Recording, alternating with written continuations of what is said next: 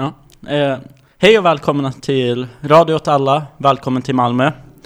En eh, podd om... Eh, ja, jag vet inte riktigt. Dirty old town.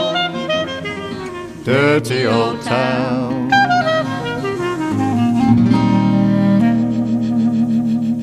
Folk har gett oss kritik för att vi har så slappa eh, intron, så vi tänkte att vi skulle fixa det nu. Liva upp det lite. Det, det gick inte jättebra. Ah, ja. Ja, så vår första punkt idag är Vad har hänt sen sist? Och Fredrik kan ju börja. Uh, uh, jag har en, en vad har hänt sen sist punkt som är att när jag skulle börja jobba idag så det första, min första uppgift var att dra ut en Lime elsparkcykel från under en lastbil som någon hade parkerat där under natten. Uh, ja, jag vet inte. Det finns inte mycket mer att säga om det. Men jag vet att Kajsa har mer att säga om, om elsparkcyklar. Nej men jag, eh, jag blev väldigt arg idag, så blev jag liksom lite förvånad över min egen reaktion.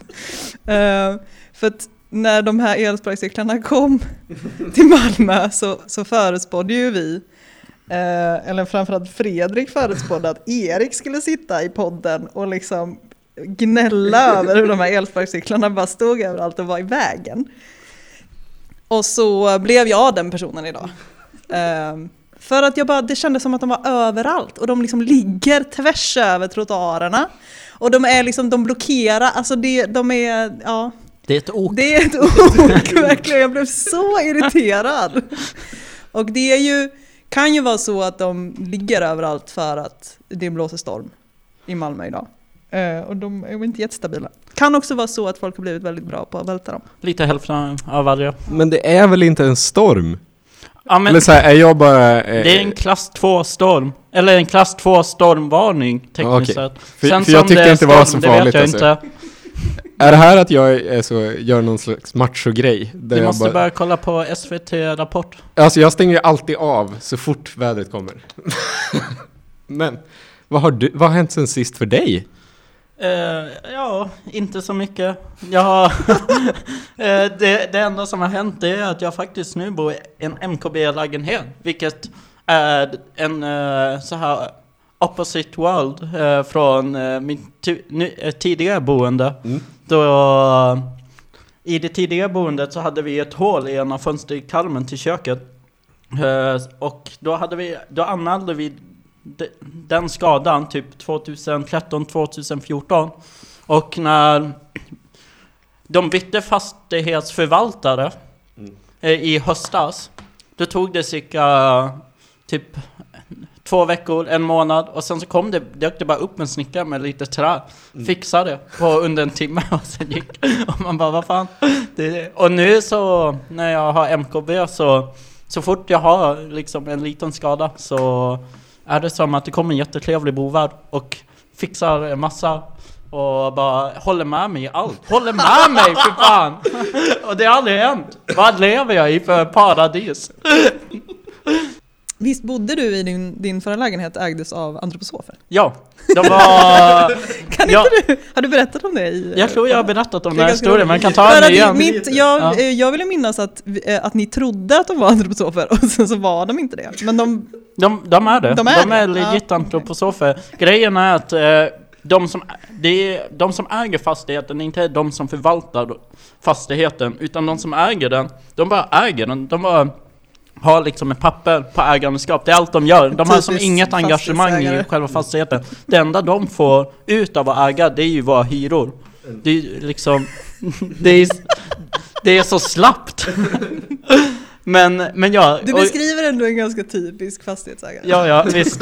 Men den här, just den här antroposoföreningen, de är intressanta för vi börjar kolla upp dem och dels så är det samma förening som äger Salt och Kvarn. De, de som tar fram alla de här fröprodukterna och mjölen och skit man kan hitta på affärer. Men sen men sen så börjar vi kolla upp varför äger de just den här fastigheten? Varför äger de våran fastighet i Malmö? Och då så Ja, för det är ju den enda typ de äger. i Nej. Malmö. Nej. Jo, det är den enda i Malmö, Ja. men de äger en till fastighet som ligger i Skellefteå av alla platser. Och den enda kopplingen mellan de här två fastigheterna, det är att de ligger på gator som börjar med namnet Brage. Alltså här i Malmö ligger fastigheten på Bragegatan och i Skellefteå är det typ Bragevägen eller också kanske Bragegatan. Men något sånt. Så, och grejen med Brage, det är att det är liksom en mytologisk figur. Sen har någon speciell, något speciellt värde för de här antroposoferna. Uh. Ja, och så hela Riktigt deras... vad vet vi kanske inte. Nej, och hela deras liksom fastighetsinnehav utgår på basen att de bara ska ha fastigheter som anknyter till Brage. Det är så slappt! Återigen.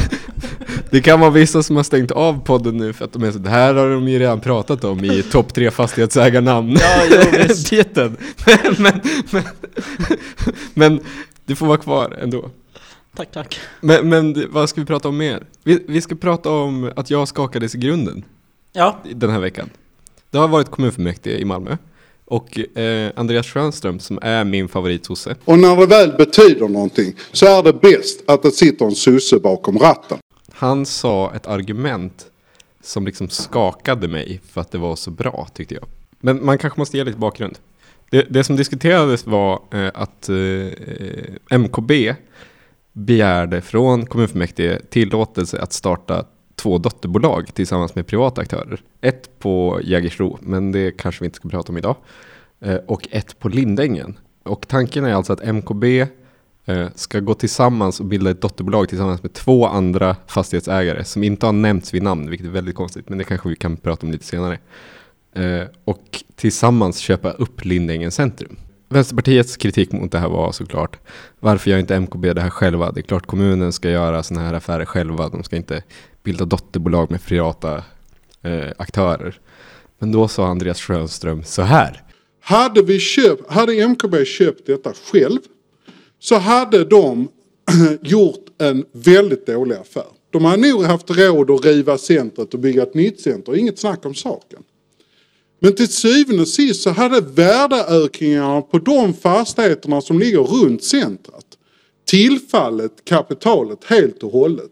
Och notan hade MKBs hyresgäster stått för. Notan hade skattebetalarna i Malmö stått för. Och ingen annan. De hade kunnat sitta med armarna i kors. Och faktum är att de nuvarande ägarna till centret har gjort precis det. De har väntat på att staden skulle börja bygga och investera i området. Så de kunde se värdet av sitt fallfärdiga centra stiga ännu mer. Så de kunde sälja det ännu dyrare till någon annan sen. Och det här tycker jag är ett så jävla bra argument. In, inte för att det är så helt nyskapande, men mest för att jag aldrig hört det, det här klassiska sosseargumentet. kapitalet ska vara med och ta ansvar. Jag har aldrig hört det argumentet kring stadsomvandling. Men Kajsa säger att det här argumentet suger. jag säger också att det suger. Alla, alla säger att det suger förutom jag. det är men- ju bara liksom klassisk sosseri. Sen Saltsjöbadavtalet. Gå med i sossarna Fredrik. Ja, alltså jag tror Erik är mer upprörd än jag är. Jag, jag, alltså jag bryr mig egentligen inte. Jag bara säga det. Nej, jag tycker inte att det suger. Jag tycker att det är ganska spännande att han sa det på det sättet. Eller så. Det känns... eh, Jag har inte varit på så många kommunfullmäktigemöten i och för sig. Men det känns inte som den normala jargongen typ. Ehm, Så det är väl intressant. Men det är ju lite som... Alltså, det finns ju två argumentationsspår här och ingen lyckas liksom fullfölja sin, eh, något av de här spåren. Alltså Vänsterpartiet, Vänsterpartiet har ju dels kritiserat att man inte vet. Vänsterpartiet för övrigt är ju de en, det enda partiet som var emot det här förslaget. Alla andra partier var för. Vänsterpartiet har ju kritiserat dels att man inte vet vilka de här företagen är som MKB ska gå in i sam, samarbete med. Eller bilda bolag tillsammans med. Men de kritiserar ju också typ att privata aktörer överhuvudtaget ska äga fastigheter typ. Alltså att de är så men eh, det hade varit mycket bättre om Malmö stad bara ägde all mark och att MKB bara byggde allting. Eh, det kan man ju verkligen skriva under på, men det är ju som att Vänsterpartiet inte heller, liksom, de tar ju inte det argumentet själva på allvar, för att de säger ju samtidigt typ så här, nej men det är klart att eh, vi är inte emot samverkan med privata aktörer, och så är de ändå det på någon slags ideologisk plan, som de såklart inte kan säga liksom rakt ut. Medan sossarna, sos, sossarna, medan sossarna kör det här också ett halvmesyrspår liksom, där de är så, nej men eh, MKB är ju inte särskilt bra på att bygga den här typen av eh, så här eh, verksamhets eh, eller så handelsområden eller handelsfastigheter.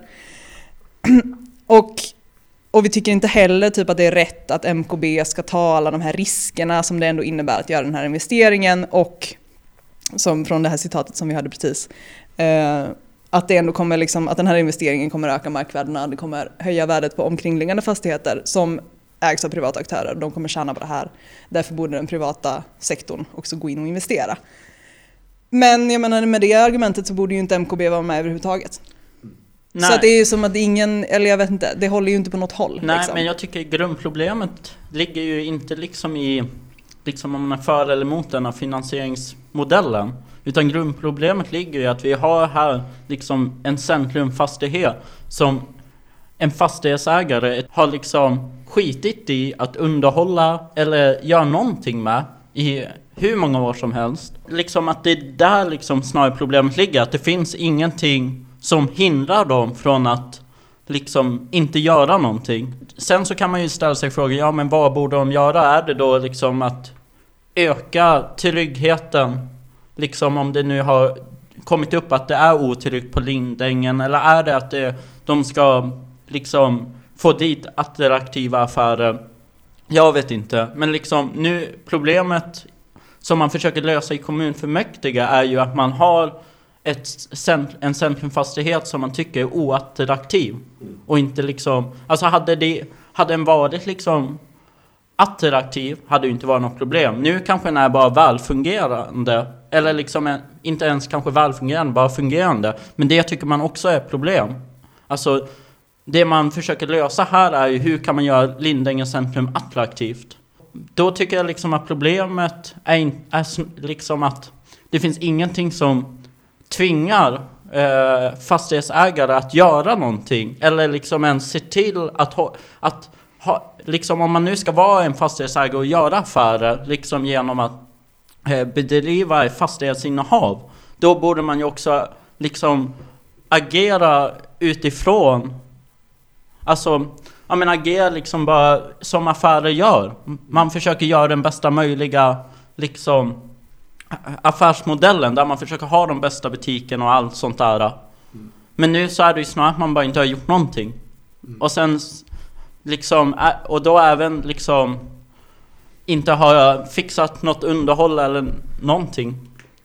Ja, det, jag vet inte liksom, ja men jag vet som bara inte liksom exakt vad som är det som de borde göra. Liksom som skiljer sig liksom till välfungerande, alltså det vi tycker idag liksom är välfungerande eh, centrum eller eh, shopping malls eller vad fan som helst. Men någonstans här så finns det problemet som fastighetsägare kan man bara sitta på en fastighet utan att göra någonting. Och det är snarare det som jag tycker Vänsterpartiet borde agera emot. Och så sossarna.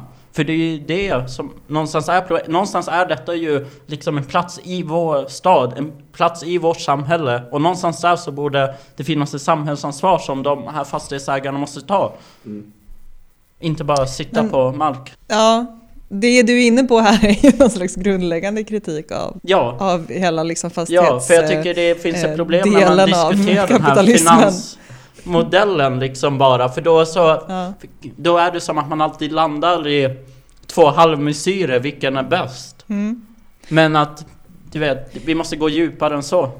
Absolut, men du är också inne på det här spåret att, att just ett stadsdelscentrum har eh, någon, någon typ av annat värde eller att det måste ha ett värde som, eh, eller att det ska vara typ en offentlig eller en gemensam resurs för människor. Liksom.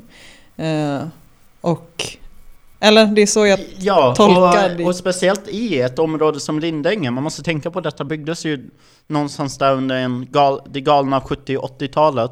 Och då var det ju vä- väldigt mycket att man planerade utifrån att man skulle ha sådana här äh, gemensamma samlingspunkter.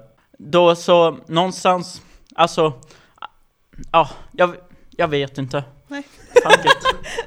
Men för, för, anledningen till att jag blev så mindfuckad av det här, det var ju liksom att, att det är ett sånt argument som satte mig i en sån situation som jag ofta sett i ibland. som var så, där jag känner eh, eh, att jag å ena sidan, nej det här stämmer ju inte för att premisserna är fel för jag är kommunist och bla bla bla. Men, men så har man den andra sidan av en som är så, fast det är ju också ganska sant. Det är klart, klart kapitalet också ska ta risker för sånt här. För du är sosse. För jag är lite sosse liksom på insidan. Och när det väl betyder någonting så är det bäst att det sitter en sosse bakom ratten. Men det är ju ganska lätt att slå ner ett sånt här argument eh, och säga att det i slutändan bara är ett argument för varför privat ägande inte ska få existera i staden. Ja, det är, Alltså det är ju det.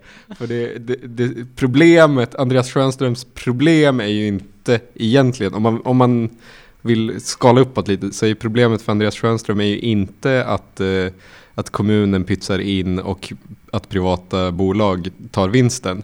Utan eh, problemet är att det finns privata bolag som tar ut vinsten. typ. ja, Så det är väl liksom ett sätt man kan hantera ett sånt här eh, själförvandlande argument som jag kan finna ro i. ja, och det är ju här, i alla fall i Vänsterpartiets utopi eller drömstad, så skulle det ju vara det allmänna som tog ut vinsten. Ja. Men ja, Men de vågar inte stå för det heller. nej, eftersom det är Vänsterpartiet. Ja. Men det som störde mig mest med hela den här KF-debatten, det var inte vad vare sig Vänsterpartiet eller sossarna sa. Mm. Det var inte vad någon sa, utan det var snarare vad en person inte gjorde. Och för att förstå detta så behöver vi lite Kaj bakgrunds... Victorin du pratar Ja, om. för att förstå det här behöver vi ha lite bakgrundsinformation. För tidigare under KF så hade det varit en debatt om ett eh, annat Malmöbolag som heter Malmös leasingbolag. Som ingen visste vad det var, eller vad det att det ens finns. Men tydligen så har Malmö stad ett bolag som bara tar hand om deras leasing. Jag antar bilar och annat man måste hyra. Eh, och då så skulle man tillsätta en till reserv eh, i styrelsen. Och Kai, han gick igång på det här. För då så tyckte han att... Det- Vic- Kaj Victorin är alltså centerpartist. Ja, och han liksom, han tyckte att detta var, eller det här visade att det fanns ett problem med Malmös leasingbolag. Alltså varför måste man ta in en till reserv? Man har ju två, man behöver inte tre. Sossarna säger att det är för att det ska vara mer, finnas mer säkerhet i styrelsen. Han menade på att detta visar ju på att det är inte säkert. Det är någonting som är skumraskt. Malmö Men- leasingbolaget Ja. kom, kan när som helst krascha. Ja, men när frågan kommer om Malmö stad, eller inte Malmö stad, MKB ska skapa ett dotterbolag med två okända privata fastighetsägare, då, då gör inte Kai någonting. Vad fan är Kai, frågar jag. Ja, för om det är någon gång som man ska ha ett sånt haveristargument så är det ju då liksom. Inte när det är så Katrin Schaffelt Jamme säger nej men alltså alla andra kommunalt ägda bolag har tre reserver. Eh, Det är bara konstigt att vi har två i det här bolaget. Och då går Kaj Victorin och är så, behövs det här verkligen? Säger du att det behövs? Men sen när det är någon jävla superskum affär med ett annat kommunalt ägt bolag, då är Kaj Victorin tyst. Det är, så kon- det är jättekonstigt. Jag blev så arg. Ja, det är bra. Jag, jag vill inflika lite här, inte om Malmö leasingbolag, men, men jag bara funderar lite på det du sa Erik om, eh, om Lindängens centrum och ja, alltså för att jag tyckte kanske, eller jag tycker kanske att du är inne på ett litet risky spår där. Om man, om man utgår ifrån att hela det här utvecklingsprojektet i Lindängens centrum på något sätt syftar till att göra någonting bättre för människor. Alltså att det behövs, om man utgår ifrån att det behövs någon typ av upprustning, att det behövs någon typ av eh, förändrad funktion på den här platsen för att det, det, det inte passar eller eh, att det behövs någon typ av renovering av någon anledning. Det här känner inte jag till, jag vet liksom inte riktigt, alltså, jag vet inte, det kanske det gör.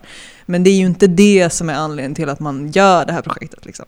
Ja men det är ju det delvis. Det är ju det som är premisserna. Alltså om man kollar tillbaka liksom i, i det som sägs om Lindängens centrum de senaste 5-10 åren Ja. så är det ju liksom då liksom målas en otrygghet upp. Det målas liksom ett behov av att man måste ändra Lindängens centrum i grund och botten. Och jag tycker inte, alltså personligen så tycker inte jag att det kanske är något man måste göra. Jag tycker inte att man måste förbättra och jag tycker inte heller att liksom att om man skulle haft ett ansvar på privata fastighetsägare att de skulle hela tiden behöva förbättra. Det är inte det jag försöker säga liksom att att det, jag tycker att problemet är att de liksom kan slippa undan allt ansvar och inte behöva göra någonting.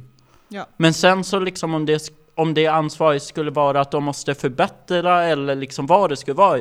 Jag tycker att Lindängens centrum är väldigt fint för att det är ett 70-talscentrum. Det är enplans tegelbyggnader. De är väldigt unika. Det är inte så, alltså när man när man gör detta dotterbolaget och köper den fastigheten, då kommer man riva de här 70-talshusen och bara bygga någonting som är väldigt samtida och i min mening väldigt fult. Okej, ja. Det här har blivit en sån podd. Ja, men jag vill inte vara en sån där lådgubbe, Men du är det nu. jag börjar bli det. Ja, och det är de är okej. faktiskt rektanglar i Lindängens Det här- centrum. Det är viktigt här. Det är inte lådor, Det- det är rektanglar. Det här är en safe space. Eh, nej men jag bara tänker, ja men absolut, jag håller ju med liksom. Eller det är inte det, men jag tänker att det är viktigt att komma ihåg att det här projektet i centrum ju bara ett av många liknande projekt som vi ju redan har pratat om också i podden. Eh, I den här typen av storskaliga miljonprogramsområden där liksom vi är i ett ekonomiskt läge nu där det plötsligt blir väldigt intressant för stora internationella företag att investera i de här områdena. Och att det är väldigt många faktorer där som spelar in såklart som gör att det blir väldigt, lön- alltså, det är väldigt lönsamt. Liksom. Ehm, och också bara den grejen att som, precis som du säger, det här centrumområdet består av enplansbyggnader. Alltså exploateringsgraden är liksom förhållandevis låg. Typ. Alltså att det finns väldigt mycket potential att kunna dra ut mycket mer pengar från den här tomten. Liksom. Ehm, och att det är, det är i det sammanhanget som man måste förstå det här projektet. Även om argumentationen för det från offentligt håll eller från sossarnas håll såklart är eh, typ åh vi gjorde en, eh, ett samråd typ på Lindängen, folk är otrygga. Så här, ja det är klart folk är så. Det ifrågasätter vi inte, men vad, vad, vad kommer, vilken skillnad kommer det här göra för människors trygghet liksom? Skitmycket kameror. Det är min gissning. alltså extremt mycket kameror. Om det finns någonstans där Malmös kommunfullmäktige just nu är st- samstämmiga så är det kameror överallt, privata väktare kanske överallt. Det är för övrigt kul att eh, Sverigedemokraterna vill ha eh, Sverigedemokraterna och Moderaterna vill ha eh, privata väktarbolag på varje torg trots att polisen i Malmö har sagt att de inte vill det. det, det är konstigt. Ja, och just kring det där med väktare är det lite intressant för jag läste en Sydsvenskan artikel nu om väktare i Lund. För där, bör- där är det också lite samma tongångar, man ska trycka ut väktare överallt, öka deras område som ska bevaka. Och där, där, då väcktes i artikeln liksom frågan om att liksom att det kan till och med motverka för att om man utökar väktarnas område då kommer polisen i sin tur också minska bevakning på de platserna. Så man får mindre poliser helt plötsligt. Liksom, alltså, ja. Och det är också liksom en skattemässig fråga. Ska kommunen lägga pengar på någonting som egentligen är en statlig fråga? Det är en sån podd också det här. men men eh, jag tycker hela den här Lindängen-grejen Fy fan, vad har hänt med den här podden? Eh, hela, hela den här Lindängen-grejen får en ju att tänka kring privat och offentlig samverkan väldigt mycket. Och jag vet att Kajsa har, eh, har nördat ner sig i det den senaste tiden. Och också är redo att komma med en kontroversiell åsikt. Nej, fy fan. Ja, jag gick till biblioteket häromdagen. Och läste en bok. Nej, det är att ta i. Jag bläddrade på sin höjd i en bok. Nej, men vi började prata, när vi pratade om, eller när den här eh, nyheten, eller vad man ska säga, det här kommunfullmäktigemötet var tidigare i veckan och vi började prata om den här samverkan mellan MKB och privata aktörer så, så kom ju det här begreppet upp, närmare bestämt, jag tror det var Fredrik som sa Oh my god, det här är ju privat offentlig samverkan i liksom to the max. och så tänkte jag lite så bara, men jag vet typ inte riktigt vad det betyder. Fast det är ett, ett begrepp eller en term som, jag stö, som man stöter på ofta. Och så tänkte jag det kanske är intressant att försöka reda ut lite definitionen av. Eh, så då, då, då slog jag i en ordbok, en eh, kulturgeografisk ordbok. och så läste jag om vad deras definition av privat offentlig samverkan är. Och det handlar ju om, eh, enligt den här definitionen så ska det liksom handla om att eh, Eh, den lokala staten har, eh, ska tillhandahålla någon typ av offentlig service. Och eh, så är liksom i, för att bygga de liksom fysiska, den fysiska infrastrukturen eller den fysiska liksom anläggningen som behövs för den offentliga servicen, typ en skola eller en väg eller så, så låter man privata aktörer göra det. Och det är typ det, väldigt, väldigt kort sagt, liksom, som de definierar som privat offentlig samverkan i, inom liksom, fysisk miljö eller byggmiljö. Så.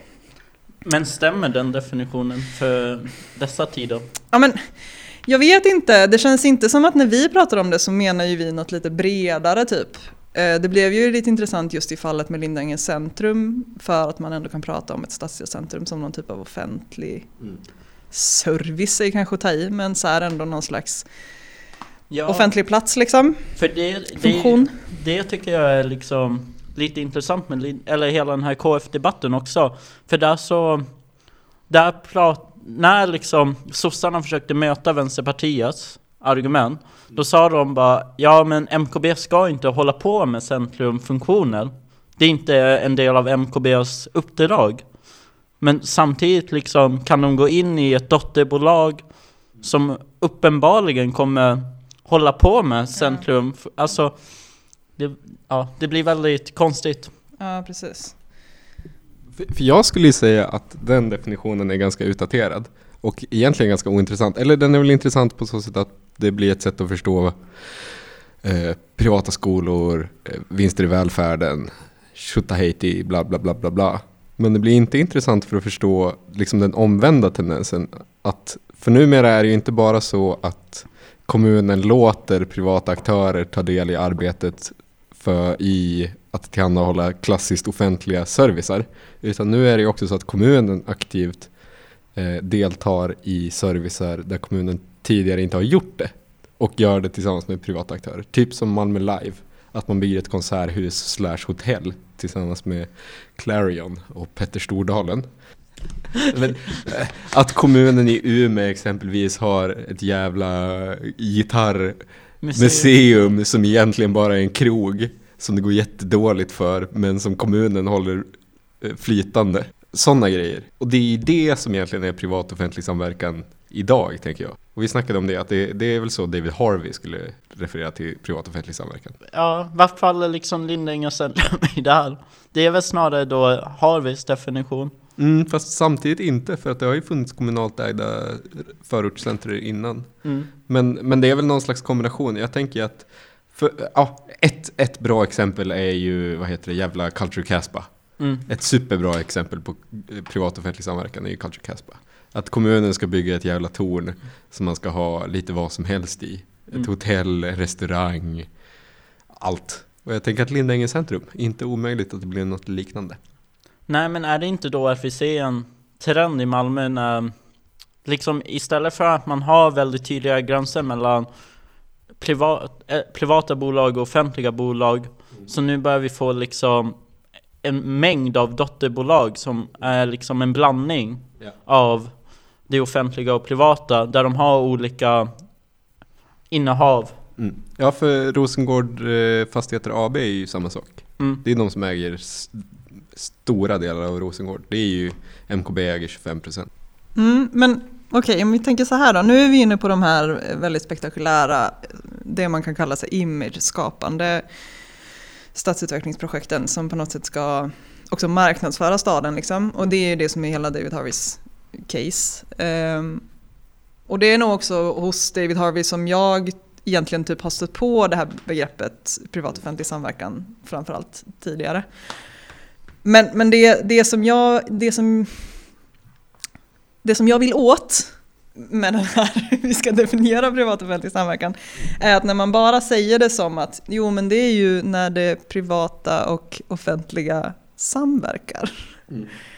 Det kan inte vara definitionen liksom, för att det är ju, eh, det är ju ingenting nytt.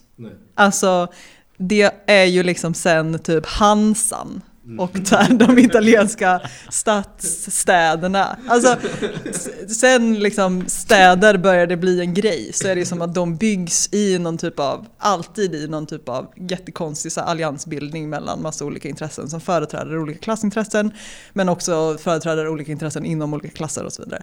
Alltså eh, så, staten och kapitalet har alltid suttit i samma båt om man säger så liksom.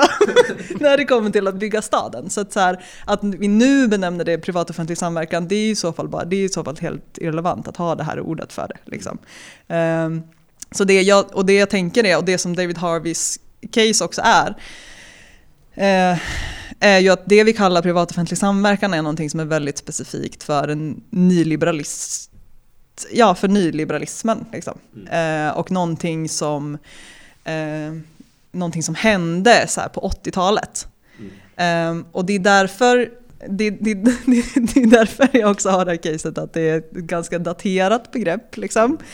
För att det var som att det hände någonting på 80-talet som förändrade sättet som eh, förändrade sättet som den lokala staten, eh, kommunen i det här fallet, liksom agerade gentemot privata aktörer i stadsbyggnadsprojekt. Och David Harvey refererar ju till han refererar ju framförallt till eh, någonting som hände i Baltimore för att han väl har skrivit väldigt mycket om den stan. Ja, mm.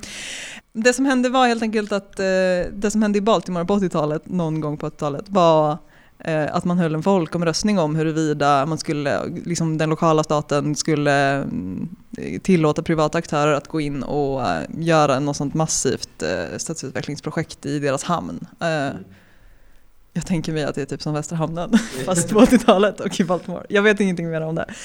Eh, och att någonting hände då som öppnade upp för så privata aktörer att gå in i den här typen av stadsutvecklingsprojekt. Liksom. Eh, och jag har också förstått det som att eh, på ett liknande sätt så ändrades lagstiftningen i Storbritannien så här, typ i slutet på 70-talet eller kanske början av 80-talet. Eh, som liksom tillät eh, kommuner eller lokala stater att eh, eh, att göra den, alltså öppna för privata aktörer på ett helt annat sätt och genomdriva den här typen av projekt tillsammans med privata aktörer. Och att det är liksom, Eh, då kanske man behövde kalla det här någonting för att det var något, ja okej, jag, jag, jag, jag vet liksom inte mer än det jag, exakt det jag säger nu om det här. Så det här är bara spekulationer från min sida. Men då kanske man behövde liksom eh, ett sätt att benämna det här nya sättet eh, för liksom den lokala styrningen att förhålla sig till stadsutvecklingsprojekt och privata aktörer i liksom, fastighetsvärlden. Um, men det här är ju ett sätt som idag är så här normalt. Liksom. Eller så, vi vet ju ingenting annat. Typ. Uh, och därför så blir det kanske lite, jag vet inte. Fast det är väl ändå rimligt att vi kallar det vid ett namn? Vad annars ska vi göra? Ja, absolut, absolut. Men att man måste komma ihåg, alltså att man måste komma ihåg att, eh, att, att det, när vi pratar om det så är det inte för att samverkan mellan privata och offentliga aktörer är någonting nytt. För det är det absolut inte. Men genom att benämna det så, så säger vi också någonting om vad, eh, vad den här eh, liksom postfordistiska liksom, ackumulationsregimen i staden. Och den liksom därtill kopplade nyliberalismen Gör med- de här relationerna, vad de gör med de här alliansbildningarna liksom, och vad, eh, vad städer, ja men den förändrade rollen på något sätt för städer i den globala kapitalismen. om, man, om man undrar vad den postfordistiska ackumulationsregimen betyder så kan man lyssna på avsnittet där jag intervjuar Ståle Holgersen. Obs! Om vi bara fortsätter lite med privat offentlig samverkan, eller offentlig privat, hur man nu vill säga det. Så, alltså det jag tycker är väl intressant är väl inte, du vet, om det har funnits en längre tid eller vad vi har nu, utan det är ju snarare liksom rollerna för, av de två. För till exempel i Rosengård, det som hände innan Rosengård Fastigheter AB bildades, det var ju att MKB och i någon mån också Malmö stad hade ju dumpat väldigt mycket pengar på att Ja men dels hade de haft väldigt mycket projekt och försöka lösa en massa problem. Upptäckte de inte fungerade. Och sen så tog man liksom eh, en, en ny ansats och försökte göra det genom mer rumsliga förändringar. Eh, och det är då någonting hände. Det, det börjar med de så kallade bokalerna. Som är liksom, ja men nu används de väl mest av så här små näringsidkare, typ kiosker och sånt. Eh, som inte hade funnits i Rosengård centrum tidigare. Eh, och det liksom vidare blev det som idag är Rosengård Fastigheter AB. Så det blir som att först får det offentliga gå in och putsa in en väldig massa pengar. Eller väldigt och väldigt, men en del. Och eh, liksom till slut så kan man därigenom locka intresset av de privata. Att det hänger lite på att de offentliga eh, aktörerna skapar liksom ett intresse. Och det är lite det som behövs i de här, i alla fall liksom när det kommer till Lindängen och Rosengård. Kan, vi- kan vi prata om Rosengård centrum? Att, eh, att eh, det, det är konstigheter på gång där. Med, med, Vad är det för konstigheter? med Citygrossisten eller vad den heter. Ja, oj, ja.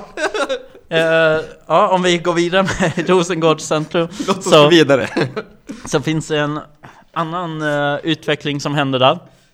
Och eh, det är att det har blossat upp en konflikt mellan eh, eh, den, den stora va- varu...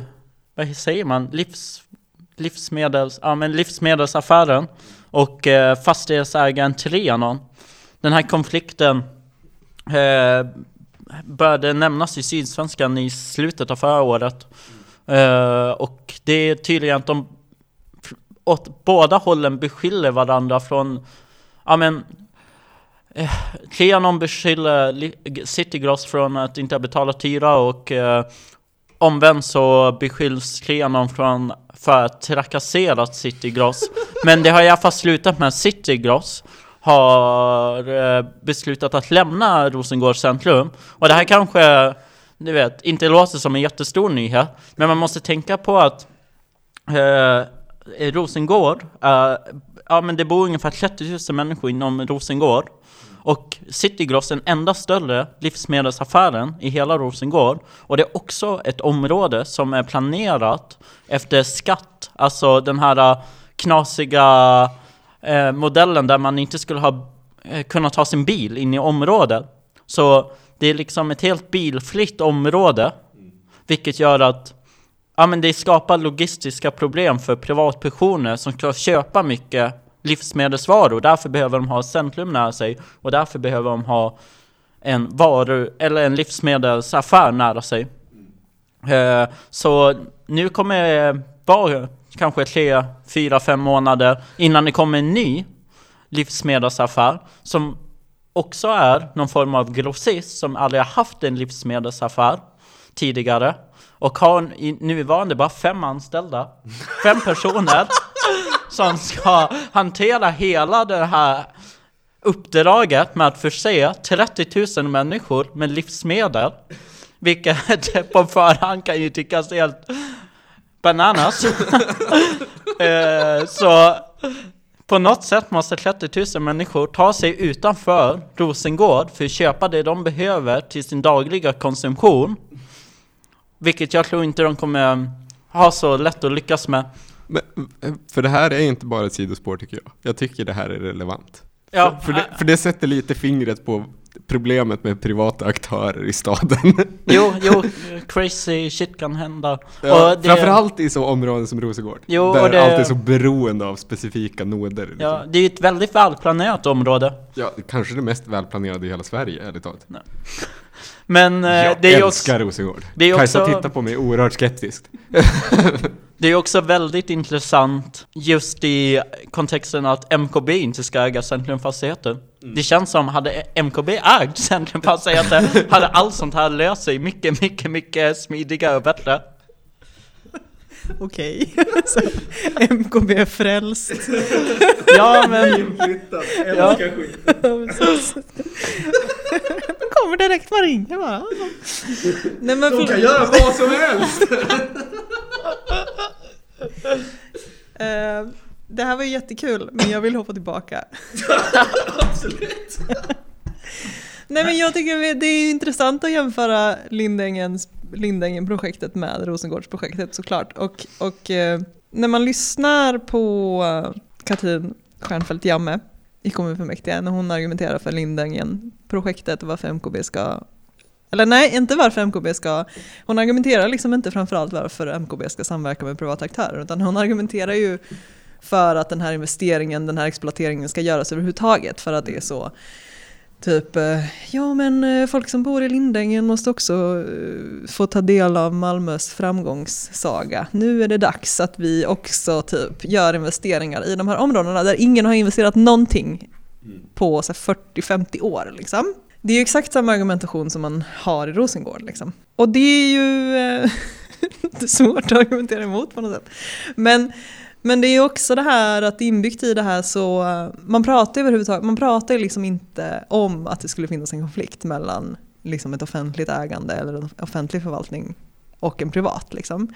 Och det är som att det inte, men som i Rosengård så var det ju, så var det ju som att det liksom inte, det finns liksom inget, inget alternativ. Typ.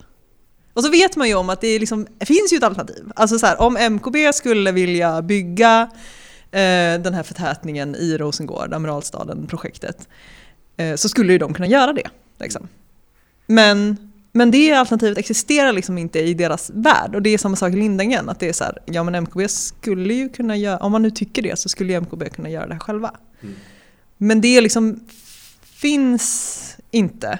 Och det tycker jag är ganska intressant. Och jag vet, jag har inget bra svar liksom. Men i fallet med Rosengård så kan man ju tänka, om man nu håller med David Harvey om det här att vi lever i, eller när han skrev den här texten då, i slutet av 80-talet i alla fall, levde i, eh, ja men en värld där, där vi måste se städer på något sätt som företag, liksom, som måste konkurrera med varandra och då måste göra alla de här imageskapande projekten för att, för att locka investeringar. Där, så, där maker ju det typ mer sens för att Rosengård på något sätt har blivit en image, image i sig. Och att där så kan man också se det som ett imageskapande projekt att bryta den negativa imagen som Rosengård är för Malmö. Liksom. I Lindängen blir det liksom inte lika tydligt men, eh, men ja, jag vet inte riktigt. Jag har ingen jättebra poäng här men jag tycker att det är liksom intressant hur, hur eh, diskursen ser ut. Liksom. men jag tycker att det, alltså, det, allt detta handlar ju någonstans om ännu mer grundläggande frågor. Alltså, behöver vi kapitalister? Ja men det är liksom så här. Det, det är väl liksom någonstans det också. Alltså, i vilken mån behöver vi det privata kapitalet inom liksom premisserna för dagens samhälle? Då liksom, då fattar jag varför man diskuterar på det här sättet, varför man inte ser några alternativ.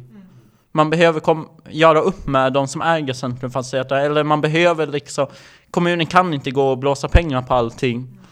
Men liksom, det är ju också, så länge vi är fast i de premisserna så är ju det det mer logiska alternativet. Alltså, det är ju bättre att låta då, eller det är ju bättre att kommunen sitter i samma båt. Uh, ja, men för annars så liksom eh, står ju kommunen utanför när liksom värdena ökar och eh, kapitalisterna gör en effekthämtning. Ja ja, ja visst. Och sen är det ju också liksom um, Visst, man kan bygga sig Culture Caspa och Malmö Live för att man tänker att det kommer locka till sig eh, typ eh, skattebetalande människor men också som andra typer av investeringar i staden liksom. Eh, som ska hjälpa stadens ekonomi på något sätt. Men, men det är ju också så att varje gång man, byg, varje gång man liksom bygger saker så är det också en investering i sig. Alltså så här att själva processen av att bygga infrastruktur och att bygga fastigheter är ju också att locka till sig kapital. Liksom. Ehm, så därför märker det också sens. Alltså att man vill ha in det kapitalet utifrån. Liksom. Men jag tycker också att det är intressant att, att vi sitter här och pratar om risker. Alltså vi pratar om eh, att så här, eh, det offentliga inte vill, eh, ja men det offentliga tänker inte att man ska behöva ta de här riskerna som det betyder. Och att det är ganska spännande att, att, det som, att det känns som att allting som händer är så jävligt riskfyllt. Liksom. Allting man gör i staden är alltid förknippat med jättemycket risk. Och att det också på något sätt hör till den här, den här eran av urbant entreprenörskap. Liksom. Eh, på ett sätt som man, jag tänker mig att det inte var innan. Typ. Eh, Ständig kris. men det är också spännande, fan nu byter jag ämne igen. Nu kom jag på det jag skulle säga innan. Men apropå det här med, med att locka investeringar till staden. Ehm, att, att det är Malmö är intressant för att eh, om man tänker sig att man vill locka investeringar i form av byggnader liksom, eller investeringar i byggda miljön, alltså stadsutvecklingsprojekt liksom. Ehm, så var det ju också som att under hela den, liksom, eh, alltså under liksom mitten av 90-talet, under de här liksom expansionsåren, den så här fordistiska liksom, perioden, i Malmö så var ju typ den fordistiska eh, produktionen som skedde i stan var ju produktionen av bostäder. Att det var liksom den, eh, det var liksom den, den industrin framför allt som drev liksom, som drev ja, men Malmö i, i den här fordistiska, i den fordistiska eran. Liksom. Båtar. Ja, Ja, men alltså ja absolut. Eh, ja, alltså typ Kockums var ju liksom eh, var ju den stora arbetsplatsen. Så man tänker på så här arbetare och typ löner och liksom den typen av så. Så absolut Kockums. Men om man tänker på Fordismen som produktion av konsumtionsvaror.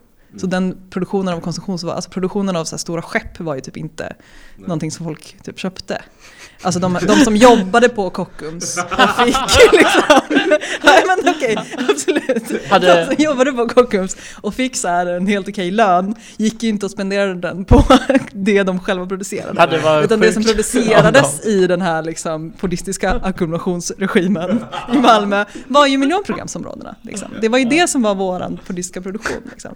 Och, och att eh, ibland så känns det som att det, fort, det fortfarande är, eller liksom att man, det fortfarande är där som driver liksom ekonomin i den här staden. Att man bara bygger saker hela tiden. Ja, och det var väl eh, Men stål... också att vi har ett mediakluster! Woo! Dataspel!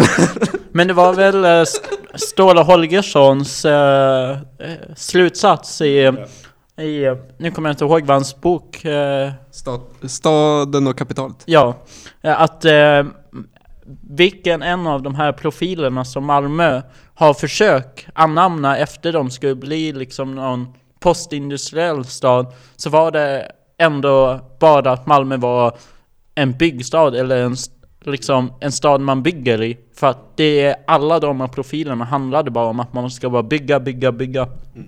Och det var därför Ilmar Reepalu var så omtyckt. Var för att han egentligen mest ville bygga grejer. Att, att han bestämde att vi, skulle, vi ska bygga, vi ska inte bara bli en högskolestad utan det handlar mest om att bygga riktigt feta högskolebyggnader.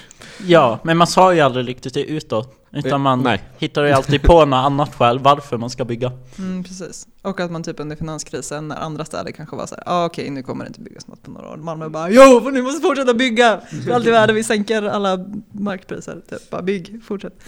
Ehm, ja. Jag tror inte att jag har så mycket mer att säga. Ja.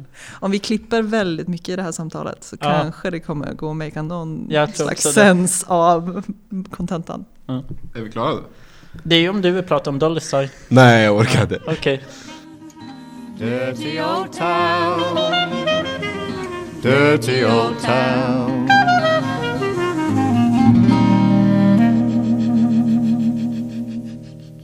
Och när det väl betyder någonting så är det bäst att det sitter en susse bakom ratten.